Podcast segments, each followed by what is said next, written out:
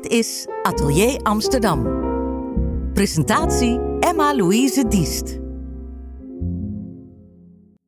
I'm sitting here with Jan Lisiecki at the Concertgebouw. Um, he just arrived yesterday, uh, middle of his tour, and I'm very, very glad to be here with you. That you have some time left to talk to us and to tell us a little bit more about what um, is important to you and what is it like to be uh, a concert pianist and so busy at the moment. So, how are you? Just arrived, and how do you look at tonight? I cannot wait to play in your most beautiful and famous hall uh, in Amsterdam. It's just really for for an artist, for a performer, I think it's one of the highlights in the world. So it, it's an excitement, it's a joy, and I love the atmosphere of summer concerts where everybody sort of uh, relaxes. It's a relaxed feeling of enjoying the music, enjoying the day, the night, uh, and having a good time. And that's, I think, what music and, and arts are about. Have you seen the stage yet? I've seen it before, but I haven't been on stage yet uh, today. So after we speak, that I think will be the next step. A good idea, I think. Uh, when you first enter the concert hall, what is the first thing you look at? What is important to you? I find that the important thing for me, actually, more than looking, of course, the, the decoration and the atmosphere is very important for the inspiration, but most important are how it sounds. And I like spending from one to two hours on the piano by myself on stage to get a feeling for the little intricacies, how much I can let myself uh, explore the sound possibilities of the hall, how much I have to uh, work against the acoustic or how much I can work with the acoustic. And I think here there's no question about working against the acoustic, so it's just about maximizing what I'm able to do the colors, the uh, tonal possibilities, the, the volume differences, and um, since every hall is different, you want to make sure that you have that fresh in your in your blood in your mind, so that you can focus when you're on stage only on creating the music and not on adjusting all the time to what you're given. When you are working against the acoustic, can that sometimes be um, something that contributes to the performance? Of course, when you have sometimes a challenge, you have to uh, overcome it. Some are perhaps unsurmountable. Uh, when you play in, in some concert halls, there's no way to make a bad hall sound good. But sometimes the, the sort of um, focus and exertion that it requires creates a very special atmosphere. And it, it really depends. Of course, every day is different. And as a musician, when you play over 100 concerts a year, you try to be in your best shape every third day, and that's sometimes a little bit of a challenge because well, we're all human. We we struggle to be in that complete focus in that zone uh, and to give it your all. So that I think is a challenge and re- means sometimes that every concert will be different simply because of that. And I heard you really want to safeguard that change, that you don't play the piece the same way every time. How do you keep it fresh? Are you looking for inspiration or things that keep you focused? I think as a musician, you're hyper analytical, at least I am on stage. I hear things uh, very precisely and, and I noticed what I felt worked and what I would like to change. And of course, in the spur of the moment, because I don't practice to perfection in the sense that I don't have an exact plan of how I'm going to play every passage. I let it, uh, the music take me, and I think that makes it much more fun on stage. Because if you simply work to, to attain a certain perfection, a, a formula, then once you're thrown out of the formula, inevitably, you struggle simply to to uh, get back into your zone. Uh, and in my case, if I'm thrown out of my formula, I just use it as a as a springboard for a new idea, a new inspiration. And of course, it not always works, but that I think is part of the art is that you're continuously rethinking how to play things, how to interpret them, because. Uh, and otherwise, why would we be playing music that's 200, 100 in the case of Rachmaninoff's concerto, 100 years old. I mean, it's it, has been played many times before, and it's been been interpreted by the greats, who I I love their way of playing it. So there's no reason to say that I want to make the perfect interpretation or the better interpretation. I simply want to give give it my all and and make sure that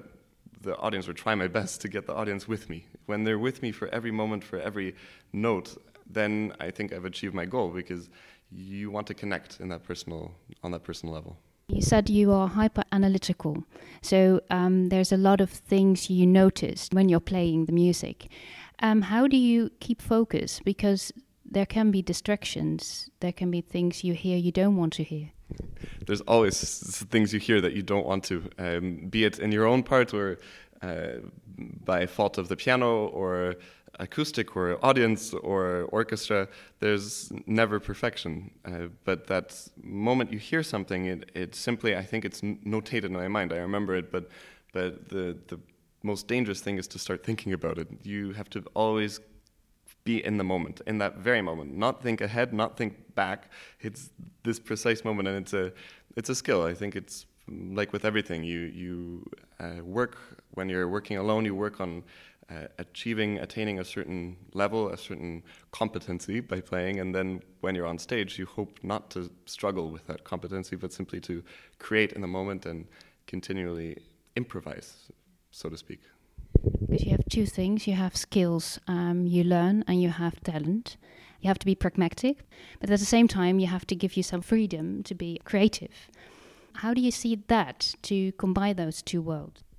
I think that in many ways, what you just uh, laid out is the definition or, or the sort of signature of each artist. The way they combine their own interpretation, their own ideas with those that are on the paper. And that balance is individual, and I don't think there's a right or wrong.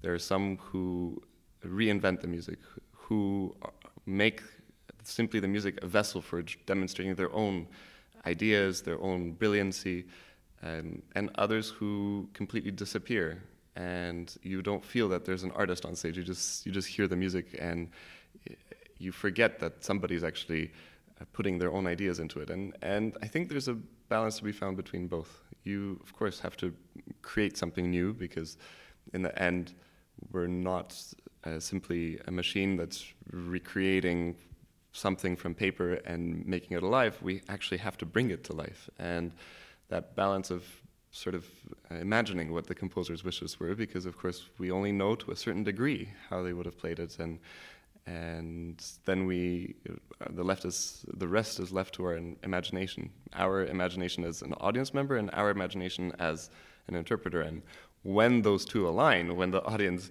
seems to be taken by, by that idea that you have, then I think you've attained a success. And what happens when you feel the audience is listening?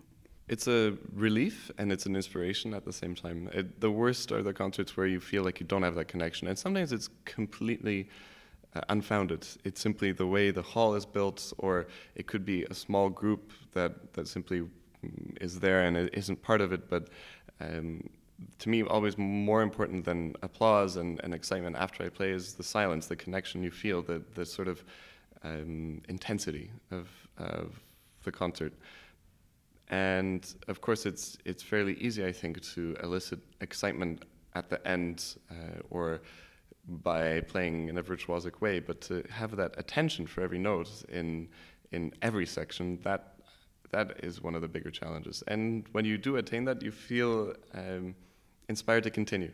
And the most important thing is never to be too happy with yourself in the moment of the concert. Never to think, oh, it's going fantastic. This is such a.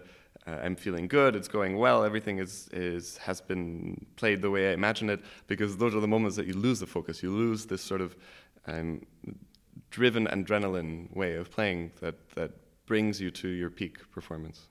It sounds a bit like you're also a bit afraid of that moment.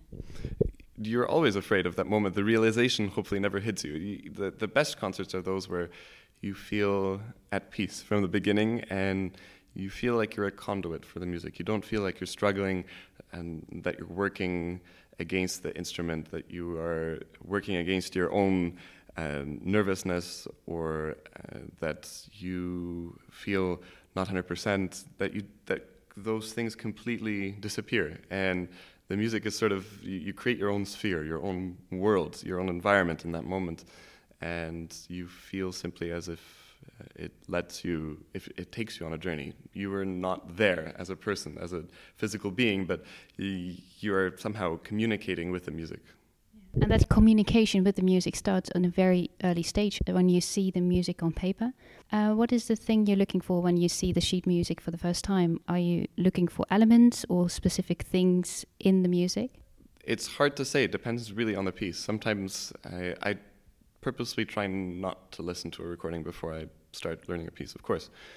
With some, I know them very well before I've actually ever played a note because I, I simply know the repertoire and that's that's a fact. But there are some pieces, of course, that you approach and it's something completely blank to you. You've never heard it before. You just know you you have an idea of maybe what it is, and I love learning it then and only relying upon what's on the page because in the end other than from the beginning of the 20th century, there were no recordings. When Chopin was writing, when Mozart was writing, when Bach was writing, we, they relied entirely on tradition, of course, and also what they left for us on the page for the interpreter to, to make sense of it. And it's great because sometimes you, you revisit things, you see them in a different way, and when you listen to a recording, you wonder why there's a certain way of playing them for, for years uh, that has been pervasive. Perhaps it's just a tradition, perhaps it's because everybody's heard a recording 50 years ago and, and simply has sort of continued that trend. And sometimes there's a reason. Sometimes you, you cannot make sense almost of the page. And when you, only when you hear it can you understand, ah, yes, that's exactly, that, that explains everything. So it's nice, though, to have this uh, clean slate at the beginning. So then you build an image in your head, and that develops as you go. What helps you with that uh, development? Are there things you do, maybe something that doesn't have anything to do with, with music? I find that one of the better things to do when you're learning a piece is, is to learn it in well enough so you can play it and then leave it for a little while for, for a week for two weeks sometimes for a few months and when you come back it's suddenly it's it, it's been processed. It's settled. It, it somehow um, your mind never ceases to process it. But because you're not actively working on it every day, you're not physically uh, trying to decipher it. It somehow it's taken its place. It's it's there, and it's amazing then what a developmental leap there can be without that actual work on it. It's it's a mystery of the human mind. So that's um, a rehearsal without you being aware of it. I think so. I, I, think there's a lot going on in our subconscious, of course, that we aren't completely aware of, and and I've spoken with other musicians who have the same feeling that when they come back to something, it's at a completely different level than when what they believe it was at when they left it. Can you find those elements back when you're playing that you think that happened two days ago? There are things that I'm now interpreting and using when I'm playing? I believe that there are a lot of um, music, of course, and interpretation, and, and being a, a, performing artist, you base a lot of the things you do on past experience, and it, it builds a sort of layer upon layer onto your interpretations, which at some point down the road can get dangerous once you've played something a hundred times and it's just built on experience and more experience and, and even more experience because then you sometimes uh, stop taking risks. And then the music i'm not saying it becomes boring but sometimes it's inaccurate and sometimes it stops being fresh and after a while it's definitely helpful to go back and sort of look again at the score and i'm not saying relearn it but definitely take a deeper thought deeper dive into it um, i can't say i consciously think of back to different concerts, different performances. And I like what an early teacher of mine said is that if you start copying yourself, if you start thinking that I had a great concert, I want to play again that way, you become a caricature of yourself because you stop being yourself, you stop playing like yourself, you're trying to go back in the past, you're trying to replicate something. And, and I think music can't be replicated. You, you have to play in the moment, as I was saying, and, and continue making something fresh, something new. If you're inspired, and of course, those ideas don't change drastically from one day to the next, but but you you cannot be stuck in a sort of form that this is the way I I feel is perfect, and that's the only way I'm ever going to play it again. But at one point, you have to be a bit satisfied with the form you have for that moment, and I think that's very difficult. Every concert is going to be different, and you hope I hope that what I leave behind I'll, I would be happy with in 10 years down the road but I'm not certain. I can only do what I feel like doing today, and uh, that that's something you have to be comfortable with because, in the end, as I was saying, unlike say a painting or a sculpture which is made once and it, it lasts for eternity, an interpretation, of performance is something I strongly believe in as a live art. It's amazing when, when you can connect. And of course, the recording then is a very different environment, and you have to show even more commitment to try to understand things, to, to see if everything is in place. But in a concert, it's not only about being accurate and about technic- technicalities and perfection, it's very much also about that connection, that feeling, that um, energy. And the energy can be very different from one night to the next. And what I love is that it stays in the hall. When, say, it, today's a very hot day in Amsterdam, everybody in the hall is going to be feeling exactly the same way. We're going to experience it together, this concert, however it may be. If it would be heard by somebody five years down the road in the middle of winter, it might feel completely different to them, just for this simple fact. And of course, there's lots of other things at play. So it's great that it stays in the moment and that it's um, only recorded in the minds of those who were there that evening. I, I think that's a gift of classical music. It seems that the audience is very important for you. What can you tell me about when you are rehearsing by yourself? How is the experience then with the music? When I'm rehearsing by myself, I focus on on what I want to settle in my mind, what I want to understand, and I'm very happy making music for myself, but there's certainly a different uh, focus and a different level of performance when I'm faced with an audience. This people ask me if I'm nervous, and most certainly I'm nervous. I, I don't know really any artist who isn't at all nervous in one way or another before going on stage and playing in front of a thousand or more people. But it's how you use those nerves. If you use them to give you this extra boost, this focus, this uh, this real concentration, and uh, this ability to shut out the world. Because in the end, uh, when we're doing one thing, we're usually thinking about another uh, in one way or another.